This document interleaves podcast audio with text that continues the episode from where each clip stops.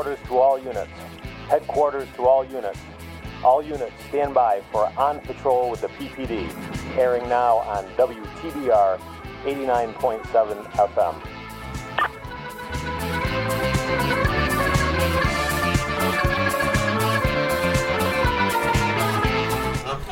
Good morning. Thank you for tuning in to another new episode of On Patrol with the PPD here on WTBR 89.7 FM, Pittsfield Community Radio, simulcast on Pittsfield Community Television, and available on all of your popular podcast platforms. Today is Friday, February 18th, 2022. I got to check my watch and make sure I got the date right.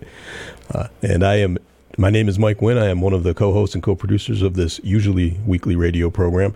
I'm joined in studio this morning by Captain Gary Traversa interim OSD commander, and uh, Lieutenant Matthew Hill, who's working the soundboard. Hello. We are going to be joined shortly by Safety Officer Officer Darren Derby, who I happen to know for a fact is patrolling today with his partner, Comfort Dog Winston. So hopefully Winston will join us in studio this morning.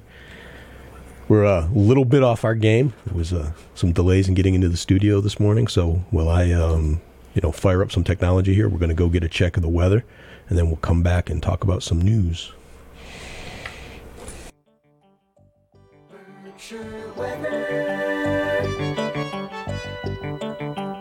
Here is your WTBR forecast from BerkshireWeather.com for Friday, February 18th. Greetings!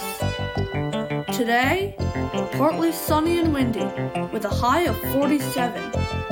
Tonight, mostly clear with a low of 13. Tomorrow, mostly cloudy, a high of 29 with afternoon snow showers. That's your latest WTBR forecast. For more weather forecasts and education, go to BerkshireWeather.com. I'm Jacob Klein for WTBR, and I hope you all have an amazing day. Cheers, everyone!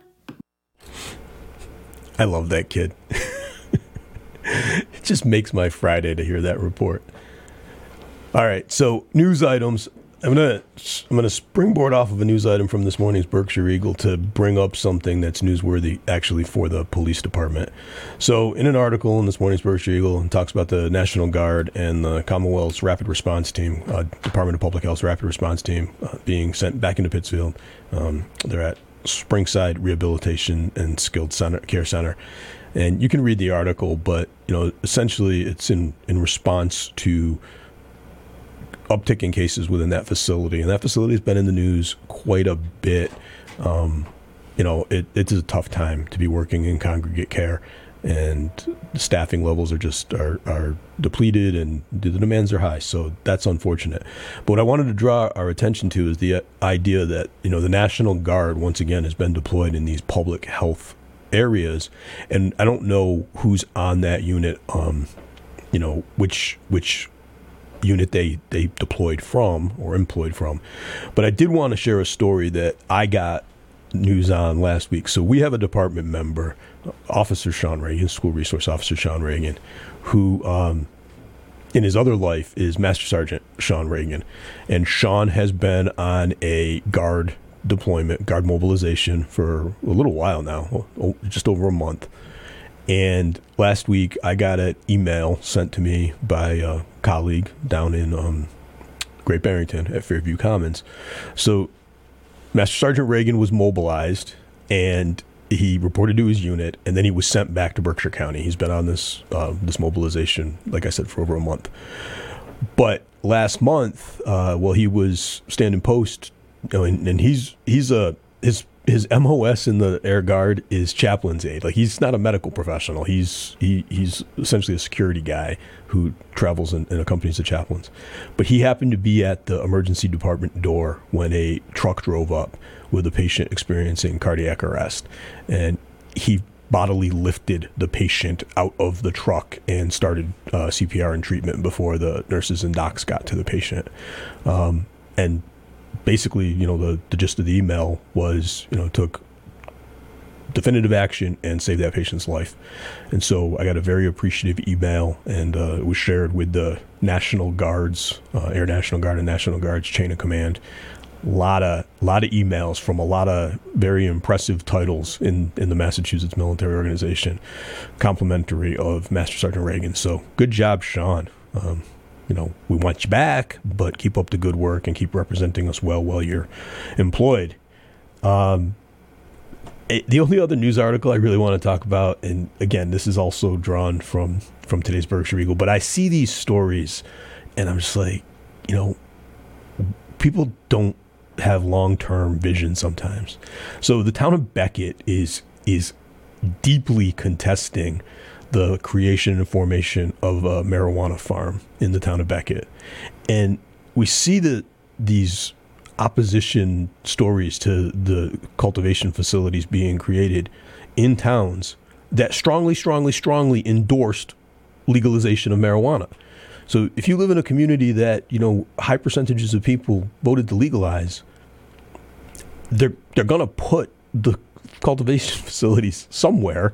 Um, you can't have it both ways. You can't vote to legalize it and then vote in opposition of having it. It, it, it doesn't work. So let's see what happens in Becket. That'll be interesting. And uh, that's all I want to talk about on the news today. How are you guys doing this morning? Not bad. Good day yesterday. Yeah, I I was ready to go and get out of the house early this morning, and I can't figure out how I went from being early to leave to nearly being late walking into the studio. There was no traffic, there was no crashes, I didn't have to pull anybody over.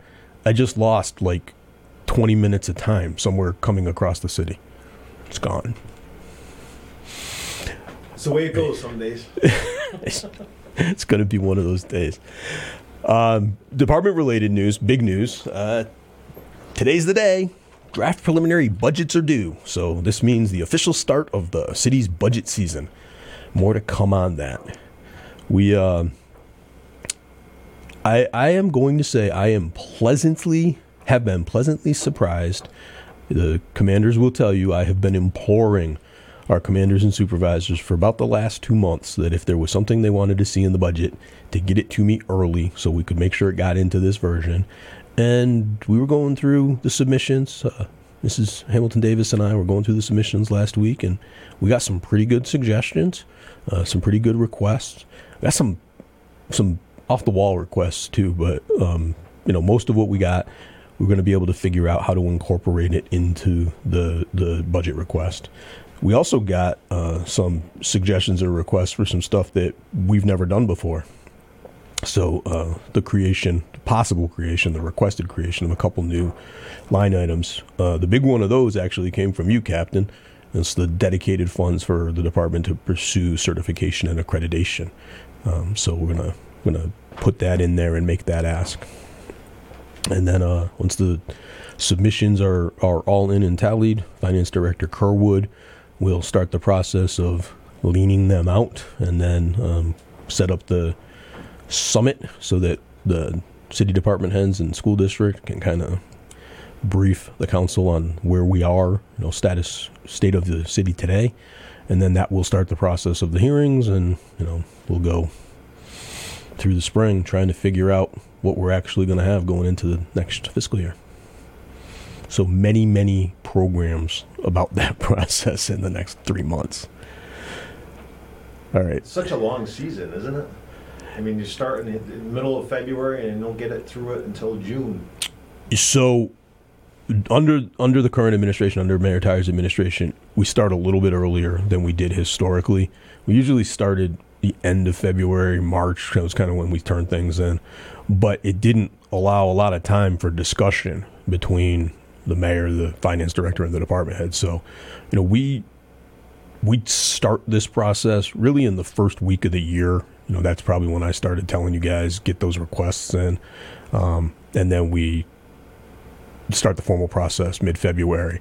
Gives us another you know four to six weeks to to kind of do the making of the sausage back and forth between the department heads before we get into the, the meat and potatoes of what's going to be the you know the public ask. So yeah. All right. Um, I had something I wanted to talk about, and I just completely spaced it. So uh, I got home last night and uh, my, so my wife says, I, you know, I think that our neighbor came and visited us yesterday. I was like, well, they couldn't come and visit us. We weren't here. And she's like, no, but I saw in the ring. He came over and he was carrying something. It looked like a poster. I'm like, that's odd, right? so come over, knock on the door with a poster.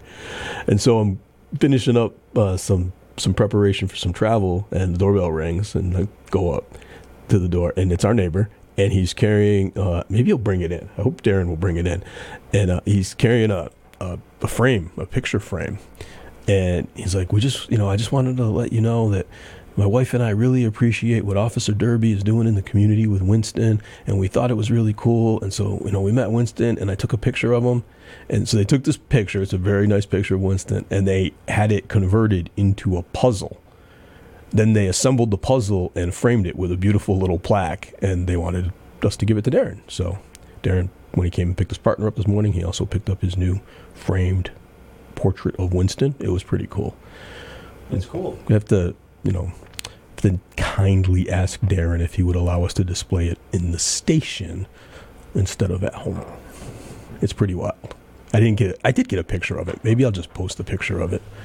We can probably persuade him. At least you know on a short-term loan for a little while. All right, so Captain, I'm going to ask you to slide over to the mic for a second because you, uh, you and I had an interesting meeting yesterday. Was it yesterday now? Wednesday. Yeah, Wednesday. Wednesday. Um, so, as I said, you know, we're the the Pittsfield Police Department has explored the possibility of pursuing Commonwealth Massachusetts accreditation for many years. It was actually one of the first things I was assigned um, when I made lieutenant, and I replaced the previous accreditation manager. And so we had gone into the MPAC certification and accreditation process a couple of different times. Here they are. Good morning. And uh, the at the time when I was the accreditation manager, the the process for going through certification and accreditation was very very dependent on facilities, um, in particular the uh, property and evidence controls. And after we had done it a couple times, one of the things we realized was that our current facility, which you know we talk about, to be completely forthright, complain about all the time, it wasn't going to make the grade. We weren't going to be under the under the requirements at the time. We just weren't going to be able to do it, and some of it came down to just lack of space. So in the intervening probably 12 years since the last time we actively explored certification and accreditation, two things happened. One was we converted a lot of unused space in the building and what used to be the pistol range into secure storage. In particular, a large locked storage area um, with drying racks for a crime scene. So it's overflow evidence control. Well, three things happened. So that was the first one. The second one was we changed our inventory control from essentially, you know, logbooks to barcodes and scanners. And so we got a lot more a lot more control and detail into what was stored where and for how long. And the third thing that happened was that MPAC, the Massachusetts Police Accreditation Commission, they took a look at the standards that were tied strictly to the facility and they decided that, you know, departments don't really control where they work. So that probably wasn't something that was equitable. So they, they modified some of the facility related standards. Um, they didn't lessen them, they just made it easier to comply. So after police reform was implemented, based on some of the language in there, we kind of knew that certification accreditation was something that was going to be strongly encouraged to start and then required at some point in the future. So we decided that we would uh, get out in front of that, and Captain Traversa is kind of taking the lead. He's recruited Sergeant Gray to assist him with that. And then last last fall, early this winter, uh, I I met some gentlemen, both former former police officers, who also saw that this was going to be something that departments were going to be looking at doing. But based on their experience, they knew that it was also something departments frequently don't have the staff to address. So they essentially created a consulting company to assist departments with getting through the certification accreditation process. And we've engaged with this company, and they came in this week to do a site visit as well as kind of a, a briefing on the process. And so we're, you know, we're well on our way to getting getting this process started. Yeah, so the uh, now I think it was what maybe two years ago, Chief, that you kind of reestablished uh, our our membership in MPAC, um, and had a conversation with me uh, as the uh, and, and assigned me as the accreditation manager, and you know I at the time didn't know anything about it. Did a little research. Um, you know, picked your brain a little bit. Officer Gaynor had been involved. Gave me a little bit of info. Um, kind of sputtered a little bit. Um, you know, the the daily uh, demands got in the way. There's a lot going on. Lot going on. obviously. Um, but uh, you know, with with police reform and post um, and uh, the push, not only you know did I start to get some messages from M- MPAC encouraging us to get going, but like you said, that contact that you made um, with with this uh, consultant group, um, it just all all these things kind of align together. That okay, we, we got to push for this. Now's the time. So um, I am really hoping that uh, you know those items you mentioned will get us you know over the finish line for certification at, at the very least, and you know maybe down the road accreditation. I'm a I'm a little apprehensive because of the roadblocks that we've experienced in the past, and you know obviously we're putting some some time and money into it. I don't want to hit a snag that we can't um, navigate around, but I think as you know, for the city, for the department, for our staff, citizens, uh, this is a good thing. And um, the work that uh, you know you've done the heavy load with with policy work over the last year, I think you know carrying that forward. Um, that's a big part of it. The policies that we have in the department is just such a huge part of of accreditation, and uh, you know getting through that, it's that w- that would be a huge leap for us. Yeah. And uh, you know, I, I hope to help guide that. we're going to be in a we're going to be in a much better place um, policy wise and accountability wise when we get through this process so Yep. So hopefully in uh, you know another I don't know eight to twelve months, yeah uh, this conversation is it, it's an ambitious timeline but i'm confident i'm much more confident this time than i was when i first undertook uh, the role of the accreditation manager it, there was just no way with the policies that we had in place at that time that we were we were going to come close with the work that the command and the supervisors have done in the last several years, particularly with the shift over to Lexipol and the uh, automatic, not automatic, but the forced acknowledgement of receipt. We're going to be in a much better place. yeah, yeah, and uh, you know I'm I'm gonna try to uh, dedicate a day a week to that, um, whether it ends up being you know a dedicated day or parts of days. Time, Um, time block it in your calendar. it's it's tough to come in the building and just focus on one thing. but Abs- We'll give it a absolutely. we'll give it a go. All right, let's change from that subject. So I I was hustling to get in here and get on the air, but even I beat Officer Derby.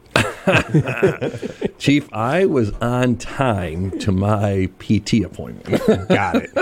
Got it. That's why I showed up at your house early, picked up the dog, and then So you went missed to PT. You missed it. I was telling these guys before you walked in about your gift.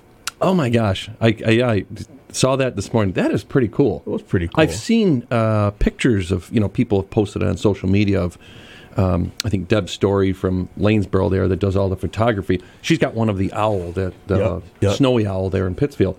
And I'm like, oh, that's pretty cool. That's an actual puzzle. yeah. And then to to receive one is even that's even cooler. So I was telling the captain and lieutenant that I'm going to appeal to you to allow us to display it in the station for Sure. at least a little absolutely, while. absolutely, Absolutely. yeah. So yeah, we'll figure we'll figure out a place that we can put that that uh, we can share it share it with the public. Perfect.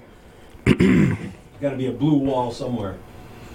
it, it you know so this is we've got uh we've got some unbelievable artwork uh, that we've collected over the years. I think my favorite are the two photos of the department that were taken for us by um, local photographer Ogden Gigli before the Fourth of July parade a few years ago. And historically, when we take the Fourth of Ju- we take the photo on the Fourth of July, we either do it on the steps of City Hall or on the steps of the courthouse. But with construction over the last several years, few years, in both of those locations, we couldn't do the photos there. So when he offered to do the photo, he also made a request. He wanted to do it um, basically in our staging area, right, right there on North Street in the first block of North Street. But he wanted to do it from an elevated position. So I'm pretty sure we use the scissor lift that PCTV normally uses to put the high angle camera at the reviewing stand. And so we put him up on that and he took the picture. And it's just a great picture. But he produced two prints for us, one in color and one in black and white. And so they they're I had nothing to do with this. We got some creative people in the department. So when you come up the stairs to the second floor, one is hanging on the wall outside the chief's office, looking towards the public coming in, and the other one sits directly behind it on the inner wall, kind of like a mirror image of it. So it, they're they're both essentially in the same location on opposite sides of the same wall. It's a pretty cool effect. But so we get these this cool artwork that people work on for us or donate to us, and then we have to figure out where to display it. And one of the things we struggle with is we frequently don't want to put it in the lobby because we can't get it high enough that if something happens in the lobby, it's not necessarily going to be damaged. So um, we, we really should put like a display case or something above the little table where all the forms are, so we could take advantage of that wall. We need to call Tommy Harrington back. He could build us one. To put in a call to Kristen and see if she can lend us Tommy from some of the honeydew list stuff. All right, Darren, Chief. what's going on in the? Uh, you know what? Eh, So I've seen you in passing, and we we've talked around the issue. We haven't spoken about the issue, so I'm just gonna ask, right? Um, you made a decision, and I support your decision 100%. But you made a decision to take a break and step back from social media. I did. Um, it was not. Uh, it was not an easy one.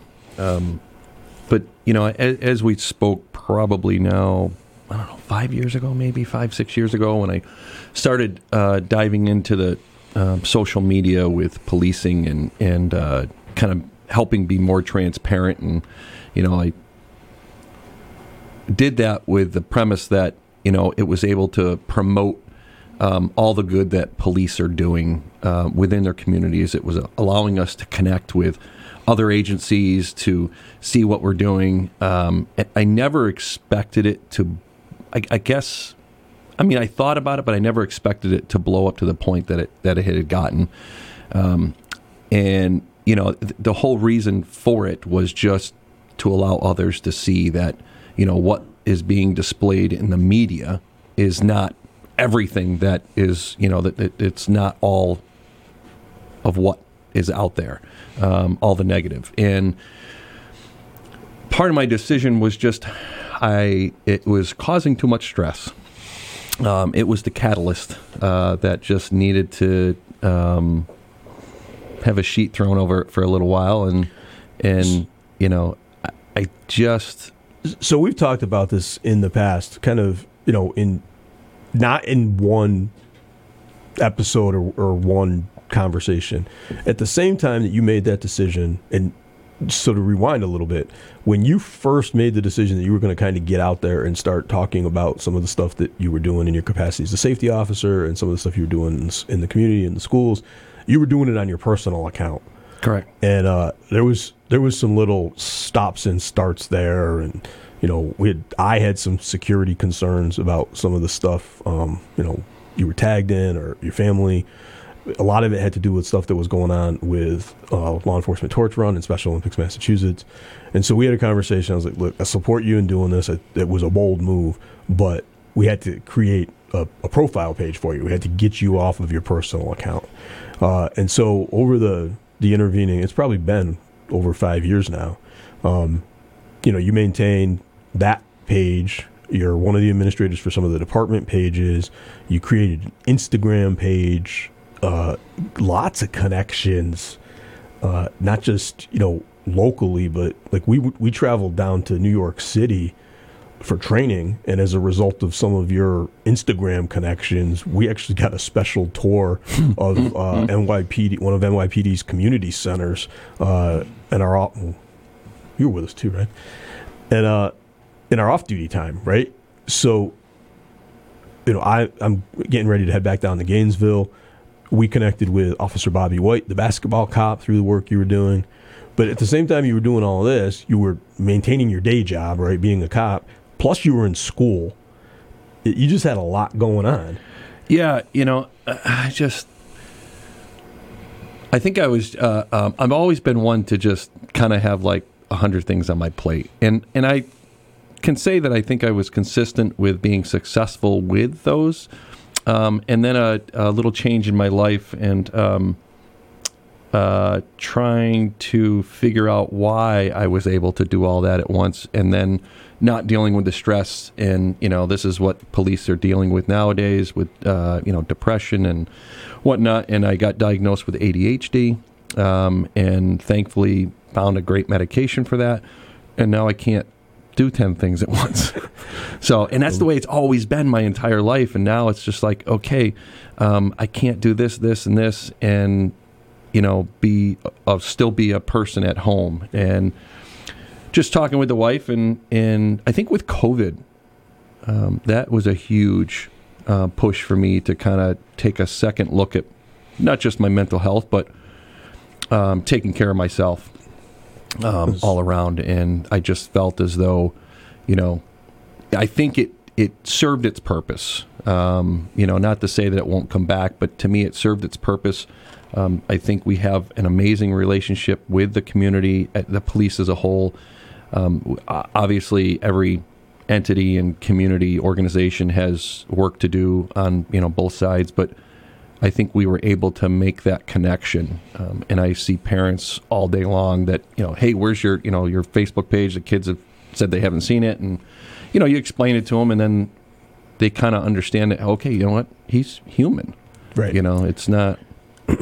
and and so that I mean, first of all, you know, thanks thanks for your openness and honesty, and thanks for sharing. But that's kind of the whole point, right? That that that's actually the language from the final report of the president's task force on 21st century policing is humanizing law enforcement, right? It's humanizing the badge. And so one of the so you made the decision to do it kind of abruptly Yeah. and without announcement. Yeah. Uh, Listen, it was last Saturday. I can tell you, it was it was a Saturday, and I just I messaged Heather. I got into work in the morning, picked up the dog, and left your driveway, and and uh, went down the street. And I'm like, you know what? Like, I'm done. Today's the day. So I just messaged her and said, "Hey, listen, I'm I'm cutting the connection." And she's like, "You're what?" And I told her, and she's like, "Okay." And ten So- minutes later, I did it. So the only reason I bring that up is, so you made that decision, and, and because of you know the we'll, we'll call it the custody exchange with Winston, um, my wife actually knew before I did, and so she's like, yeah, you know, Darren's going to step back. He just wanted to let you know, blah blah blah, and I'm like, you know, that's fine, whatever. And then it couldn't have been, um, it, it couldn't have been 36 hours. We got a we got a random email to the generic department email address, right? Somebody just found the generic email address, which goes to a small group of uh, commanders and administrators.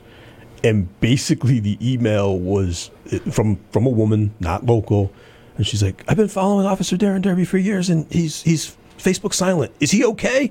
Like, people le- legitimately missed your presence and were really really worried about you. No, I get a lot of emails, and, and you know, and I'm uh, extremely appreciative of that. And you know, I did my best to be um, there most of the time, answer people's questions, and I think that's what makes your social media platforms work. Is if it's a two way street, you're just not posting and not answering people. But you know, we've received, a, a, you know, the department itself. Um, you know, not just my, not just me, but other community members have received some amazing love from around the country.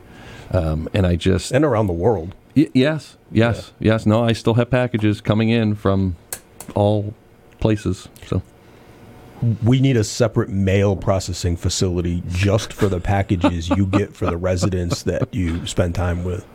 it's pretty cool. It is. It is. Uh, you know, again, it's it's an honor to be able to use the platform to be able to show other communities that you know we can police like this. Um, there's likely more than one officer in every department that can do that. Um, they just don't know it.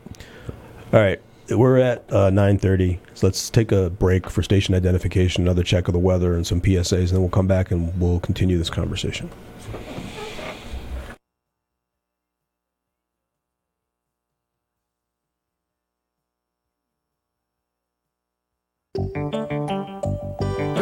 Here is your WTBR forecast from BerkshireWeather.com for Friday, February 18th.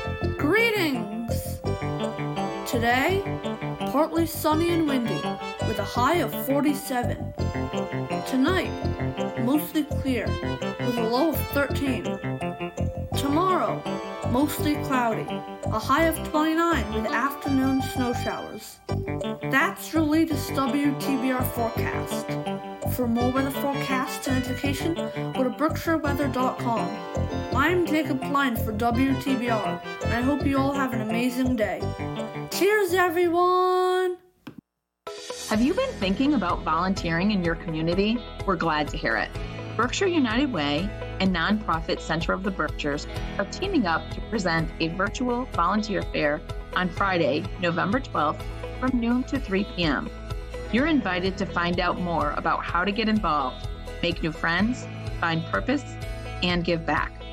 Visit npcberkshires.org to register today. It's free and safe. That's npcberkshires.org. Support for WTBR comes from Greylock Federal Credit Union, proud to support high school arts and sports programs to help our community thrive. Greylock Federal, with locations throughout the Berkshires and online at greylock.org. And from BFAIR. BFAIR is one of the largest premier human service agencies in Berkshire County. If you're looking for services for a loved one or are interested in caring for the people we support, visit bfair.org today for available opportunities. Hi, this is Officer Darren Derby with the Pittsfield Police Department. Better weather is around the corner. Expect an increase in the number of pedestrians on walkways, cyclists sharing our roads, and kids playing outside. It is imperative we all pay better attention while driving, walking, running, and cycling. So we need to do our part in keeping everyone safe by adhering to the rules of the road. Wear bright clothing if you are walking or running. If you are driving, please slow down and don't drive while distracted. Pay attention. Let's keep each other safe. This message is brought to you by the Pittsfield Police Department in cooperation with WTBR FM. Pittsfield residents, have you heard about Code Red? It's the city's emergency alert program, and it keeps you informed on the latest updates and notifications, including but not limited to weather related emergencies, road closures, and water main breaks. So stay connected and be informed. Text Pittsfield to 99411 to enroll or visit cityofpittsfield.org to sign up.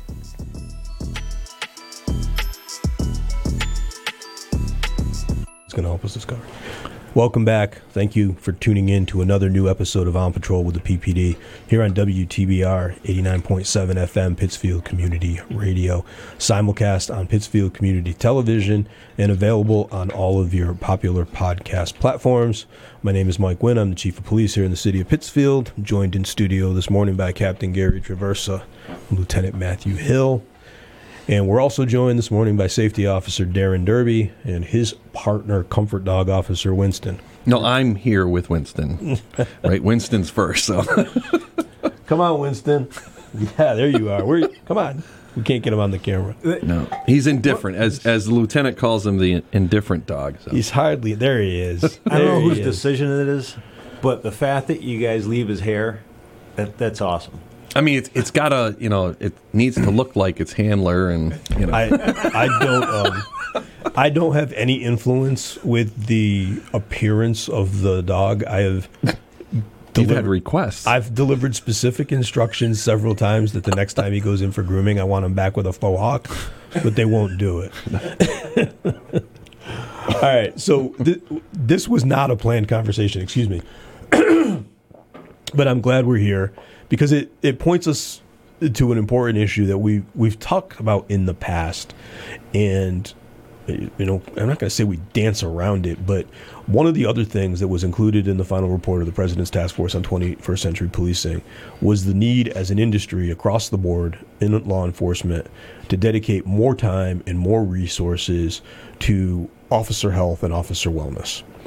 And if you're somebody who you know you're critical of law enforcement or you've been following some of the the national issues for the last several years I mean this stuff really goes back as a national conversation to 2014 but it, it predates that. I mean I, I, we were talking about this when I started at the resource center in 1993 um, like why? Why do we care right? They, we pay them they they make good money they have good benefits they retire with a pension. Why do we care and the reality is that police officers and all public safety people, right? I'm doing some academic work and, and reading about issues with firefighters and, and EMS.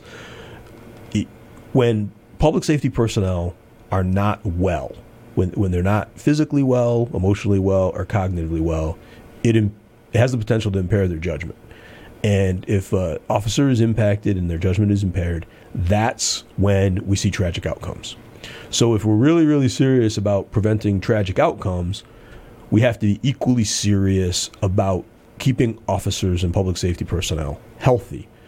And well, for most of my career anyway, we have focused on physical health, right? You know, we've spent years and years of study and research, and I don't know, you know, how many dollars reaching conclusions about what we should carry on our duty belt, moving stuff off of the duty belt onto the vest to prevent lower back injuries. We crash proof the cruisers. We invested more equipment because we want to keep officers physically well. You know, we, we experiment with on duty workout time. But an officer who is injured, minor injury, nursing an injury, or not necessarily in the best of health, a little overweight, engaging in, you know, tobacco use or whatever, they they may not that may be a problem for them, but it's probably not going to be a problem for anybody other than them except maybe their partner. But an officer who is dealing with mental health issues or cognitive and emotional challenges, that officer needs to be in a position where they're being taken care of so they don't make bad decisions. And only by acknowledging that can we start to make progress on it in my process as a post commissioner, we're spending a lot of time right now in some of our working group meetings uh, discussing how often police officers should be uh, subjected to a, a, a mental health check in. Right? How many times over the course of an officer's career should they have to sit down with somebody and at least, if not fully debrief, at least defuse? Um, you know, I had a conversation the other day with our co-responders because while that program exists for them to provide services in the community, and we talked about this when they were on the show, it's not uncommon for us to see our officers sitting with them talking about a tough call they just came off of. And that that was not the case. And when I came on the job 27 years ago, the attitude was rub some dirt on it and move on. Um, and it wasn't it wasn't healthy right? It, it, just it's not a good way to do things. Uh, one of the things that I've talked about in some of our supervisory roundtables is encouraging our sergeants when you know in the moment when they're clearing a difficult call, if the patient's in the ambulance. Don't delay it, right? Grab the team that's on that call and diffuse them before you let them go on to the next call, because the stuff is cumulative. Uh, you know, there's a an author, you know, I, actually, I've had the good fortune to meet him on a couple occasions. Law enforcement officers, military personnel will be familiar with him. He's been a little controversial in the last couple years because people disagree with some of his theories, but they're they've been borne out empirically. His name is uh, Colonel David Grossman. He was an instructor at West Point, and he spends a lot of time on you know psychological preparedness and, and the effects of critical incidents on first responders. And one of the things that he says uh, in several of his books that he said to me when I had the good fortune to train with him, and I think about it all the time, is that um, pain, pain shared. I'm going to misquote this. Pain shared, pain divided is shared, and joy, sh- pain shared is divided, and joy shared is multiplied. And essentially, what it means is that when you've got a team that are engaged in difficult actions, when you talk about it amongst the team and let them talk about how it impacted them, the likelihood that something is going to come up and bubble to the surface down the road is greatly, greatly diminished. And the example they use is when we had um, soldiers returning from overseas in World War II it, they would get on a ship and they would sail back across the Atlantic, and they had weeks sometimes to talk about their experiences, and so the the incidents and rates of the time they would call it, you know, combat stress, but now we would refer to it as post traumatic stress, were much much lower as compared to soldiers returning from Vietnam who were in Saigon, they were on a plane. Twelve hours later, they were back stateside and they were out of the army. They didn't have a chance to talk about it and and share that share that misery, and the rates went way way up. So we're we're seeing that in public safety law enforcement now that we have to encourage our people to deal with things in the moment, not push it off until you know God forbid something bad happens. So it's it's difficult, but we have to change it. it we, we have to make it okay to talk about these things, right? Um, I've spent some time in the last couple years, both stuff that I was exposed to on the job and maybe some stuff that I brought to the job with me. You know, there was stuff that I hadn't thought about in years that in the work that I do with my counselor came to the surface. And I was like, holy crap, where has that been hiding? And, you know, it, I don't, I don't know what I haven't uncovered yet right? But we had some conversations about some stuff that happened to me when I was a rookie, and I'm like, damn, you know, how could I not have addressed that at the time? Um, and so, you know, when we we onboard new police officers now, one of the things I've been doing for the last several years is we issue them Emotional Survival for Law Enforcement by Dr. Kevin Gilmartin. Great book. And uh, I give it to them. I tell them to read it, and when they're done with it, to hand it to their parents or their spouse or their significant other and have them read it because you need to have someone in your corner watching you to tell you when your behavior changes because it changes, right? Uh, in hindsight, and think about stuff um, when I was on my fellowship in Quantico, away from frontline operations, and some of the stuff that I was able to start doing again, just because I wasn't bouncing call to call to call to call, and then I came back and took over command of a shift and stopped doing those things again uh, you know the the op tempo changes your behavior, and you have to be cautious of it. Uh, we have in the department we've had for several years now. Uh, it, it's probably one of the first handful of things I did when I took over command, and it's it's definitely one of the things I'm the most proud of. But we have a protocol in place for what we call crisis leave. And so, shortly after I took over command of the department, we put a new policy in place about high level uh, critical incidents. You know, it, the policy was around violent incidents, right? Fights, officer involved shootings, and stuff like that. And the protocols that we were going to use to get somebody back to work. And those those protocols are based on best practices and national models, and so we put them in place. And fortunately, the first time I had to visit those protocols had nothing to do with a, a, crime of violence or an act of violence. We had an officer who was in crisis for something outside of the job. And I had to make a call in the moment. I was like, you know what? Go grab the protocols that we put in place for that thing and use them to help us get this officer well. And so we expanded the protocol from just, you know, high level use of force incidents to other critical incidents. And it essentially allows us to give our personnel a little bit of breathing space, right? A little bit of space when they don't have to worry about if they're going to miss the overtime shift or they're going to be, you know, reprimanded by a sergeant because they weren't where they were supposed to be. It just gives us time to put tools in place to get them the assistance they need.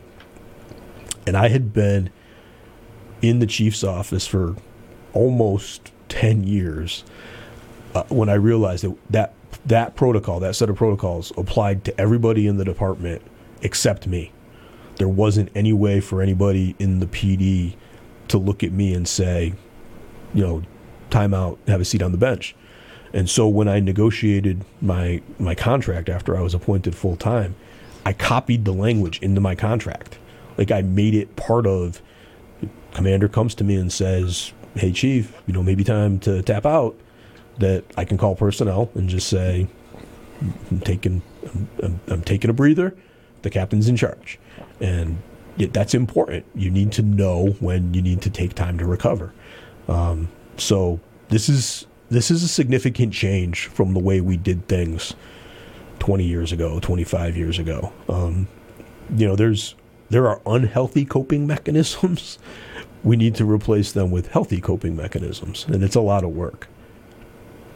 Yeah, and, and it's going to take years, and it has taken years to kind of take that stigma away. You know, we, we've seen it in the news, we've watched it. Um, you know, everything from you know addiction to gender identity to whatever it is. You know, everything has a stigma to it, um, and I think it's just extremely important to um, you know make sure that our first responders and those that are actually you know enduring this every single day, just to make sure that they have a some sort of out. You know, um, you know, and in that book, I always remember um, from reading that book, which I read way too late, um, was talking about all the things that I used to do. The I used to. The I used to. Yeah. Um, and, you know, I used to do this. And I am, have been for some time now, just working on, you know, um, getting that back. So now I, you know, I love mowing lawns. Well, now I started my own lawn business. But, you know, and that's just for me. That's Great. it's not anything other than it forces me now that I have lawns to do, and some of them are big that I have to go and do this. So it's not like I'm volunteering. Hey, I'm going to go out and for a walk. Well, no, it's forcing me to go out, sit on the lawnmower for two hours, and think about nothing. No comms. So So I, I don't think I've shared this on the show. I've I've shared it with the Chiefs Association a little bit, and um, it's become kind of a, a running joke in in my personal experience. So one of the th- and talked about this, uh, you know, one of the things that I did to kind of carve a little space out for myself uh, when I started when I started dating my wife is we schedule we scheduled regularly scheduled date nights. And general rule of thumb on the date nights is, with the exception of a, a serious, serious emergency, no phones.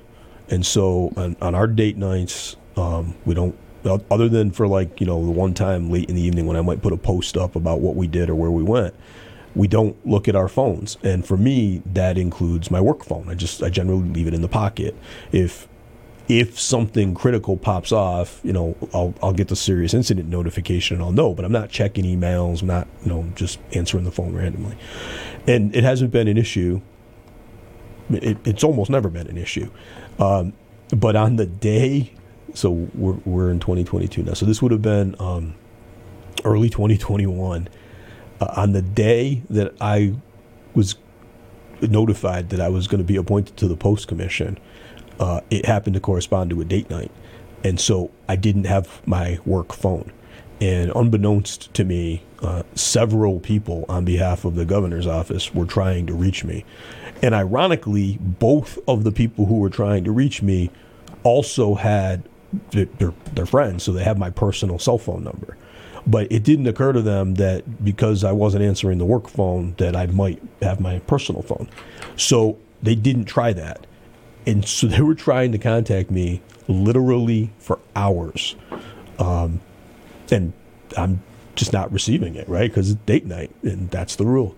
And so eventually, what they did, one of my friends called a, a mutual acquaintance who happens to be my wife's boss, and my wife's boss called my wife's phone and said, "You need to tell Mike he needs to f- go find his phone. The governor's trying to reach him." And I I laughed. I thought it was a joke. Was like, this this is BS. So ultimately, you know, I go and I check my phone, and there's a bunch of voicemails and a bunch of text messages, and I call one of these guys back. I'm like, "What are you doing?" He's like, "Why are you out of communication?" I'm like, "I'm not out of communication. I was literally sitting in the living room with my other phone, uh, and you know, we had gone to Chiefs conferences and stuff together, and he's like, "I just I, I didn't I didn't think to call that number." Um, but yeah, I, because of the whole like carving space out for myself, I actually ended up taking the call from the governor at like eleven o'clock at night instead of at seven o'clock in the in the evening. Um, little little known story about the you know, famous post commission appointment. When I shared that story with the Chiefs Association, they thought it was hilarious. So you have to you have to know you have to make time for yourself. All right, we've been hammering this topic on this side of the glass. What do you guys have to add to conversation? Yeah, you've been Off- quiet over Officer there. health and wellness. I know it. I'm training. You're what? We're training.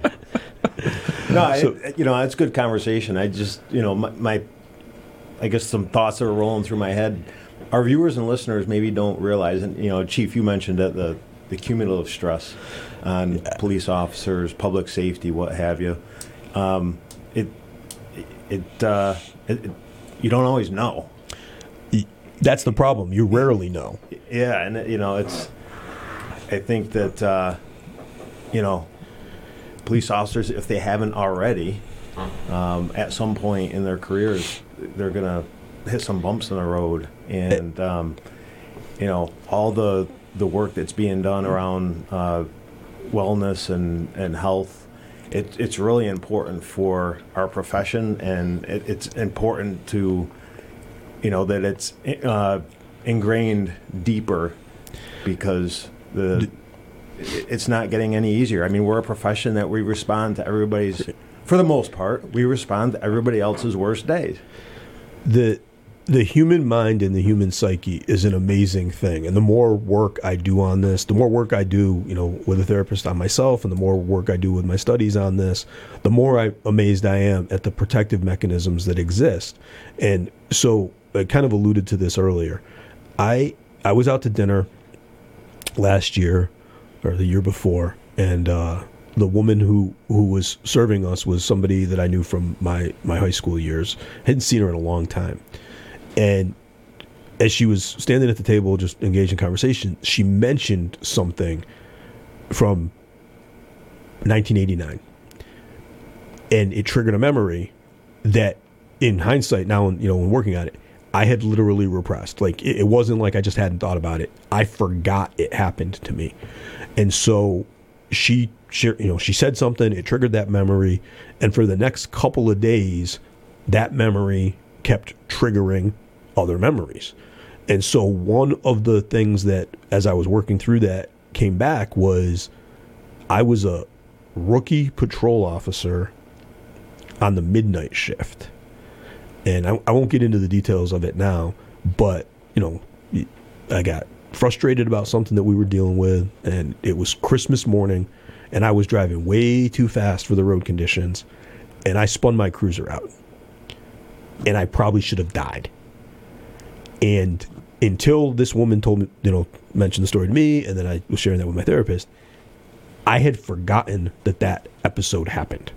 Right. So it, it was 1997, 1998. And now it's, you know, 23 years later, and the memory comes flooding back. It was not an insignificant incident in my career. I just buried it. Right. And how many, I've been off the road for 14 years. How many episodes like that do our people accumulate over the course of 25, 30, 35 years in the field? Right? It's crazy. And if you don't deal with them when they happen, you'll deal with them. You'll deal with them at some point. They're not going away. They're in there. They're coming back. Um, and if they come back at the wrong time, stand by. It's a bad ride. Um, it, it is possible in the Commonwealth to retire a public safety officer um, for a mental health disability. It, it is possible. It's incredibly difficult. I've I've done it. I've processed the paperwork. In no case that I've done it was it a single incident. In- not once was it. We sent them to this. This happened. They responded this way. We got to get them off the job. In every case, it was this happened 20 years ago. This happened 18 years ago. This happened 15 years ago. This happened 11 years ago. This happened six years ago. This happened yesterday. Bang. It's it's weird. Um, you know, when so for police officers, one of the the signals. I've learned this uh, through experience and study. When officers start making decisions, when they make conscious decisions that they're deliberately going to be less safe, when they decide they're not going to wear their vest, when they decide they're not going to carry some of their issue equipment, it's too late. By the time they reach that point, it's too late. Um, you know, so you got to have those conversations and those uh, discussions as these things are happening. I'm very excited that um, we're in the process. The training's been done. We got to work through some of the protocols, but we're bringing back the peer support team. Right, in in some of the academic work I've been doing in the last year, peer support teams are probably the most versatile and vital resource that you can put into a public safety agency because if a police officer, a firefighter, a medic can talk to somebody that has shared experiences that they know and trust, they're much more likely to take the suggestion to do something formal. Uh, if they if the first step they have to take is go talk to a stranger or call the EAP, they'll fight it. But if you can get them in the room with somebody that has been through some similar things, uh, the outcomes are much much better. So kind of excited that we've got a half dozen people willing to step up and start providing that service. So, in uh, in our profession, as you you both know, you all know, uh, sometimes change is a little tough, and uh, you know, get uh, not always the most positive responses when there's something new or different. Um, we've talked. Uh, I think we've mentioned it on the, the show, Chief, that we're gonna be uh, rolling out a an officer wellness app soon, and I've mentioned it to a few people, and it's nothing but positive. So it's, you know, Did- this did- is something that is needed and wanted. Did you get my email on that? I got to catch up from yesterday. Okay. I had a training day. So the um, oh, that's right. I forgot you had a train today. So the cool thing about the wellness app and the company that we're working with is going to provide the wellness app. It's for all of our personnel, sworn and non-sworn, but it's also for all of our families because that's something we don't we don't think of often enough. Um, I, I had to roll out on a call out. Uh, you know, it wasn't it wasn't a SWAT call out, but I had to roll out on a call out a couple weeks ago. And uh, first thing in the morning, rolling out on this thing, and I've been on scene for 45 minutes. And I fire off a text back home. You know, everything here is stable and fine. I'm in the command post, and the like it, it, you can't express emotion through emoji, but the palpable sense of relief that you know when your, your spouse or your partner responds to a, a "I'm okay" message like that, it's just it's insane. If I have to roll out on a like in progress incident when I call, you can hear it. You can hear it in their voice. Um, you know, we're to some extent trained to deal with this stuff. The the people at home are not, right? We have to we have to think about that too. Because secondary trauma and secondary stress is equally as damaging as primary trauma. So right, we're nearly out of time. This is a conversation we're just going to have to keep having. Um, it's important. We have to take care of our first responders. We have to take care of ourselves. I'm, you know, glad that you made your PT appointment, but I'm, Yep. I'm also glad that you're, you know, taking you're taking care of the space between your ears too. Yep. So Yep. we need to do more work on that. All right. That's not kind, Captain. Quick round robin plans for the weekend, gentlemen. I'm off doing nothing. You like that, Lieutenant? Leave the city. Leave the city, Captain. I'm actually uh, I'm helping a family member clean out a garage, so that'll be fun. Yeah, it's going to be really cold tomorrow. I uh, I am going to train on Saturday and travel on Sunday. I'm wheels up back down to Gainesville to do a little work with their PD for a day, so I get a, a little warm weather trip out of this, and uh, we'll be back next week. Which means I have to delay the captain's meeting until the middle of next week. So go in and change the calendar invite for that. Bring some uh, sunshine back with you. I will do my best to bring some sunshine back. All right, so you've been listening to On Patrol with the PPD here on WTBR 89.7 FM, Pittsfield Community Radio, simulcast on Pittsfield Community Television, and available on all of your popular podcast platforms. We thank you for joining us this morning. In the 30 seconds that we have left, just, uh, you know, this is important stuff. We're going to keep having these conversations. If you'd like to engage with us on it, let us know. And until next week, when we'll be back with another new episode, be safe, Be healthy, but most importantly, be kind. We're 10 8.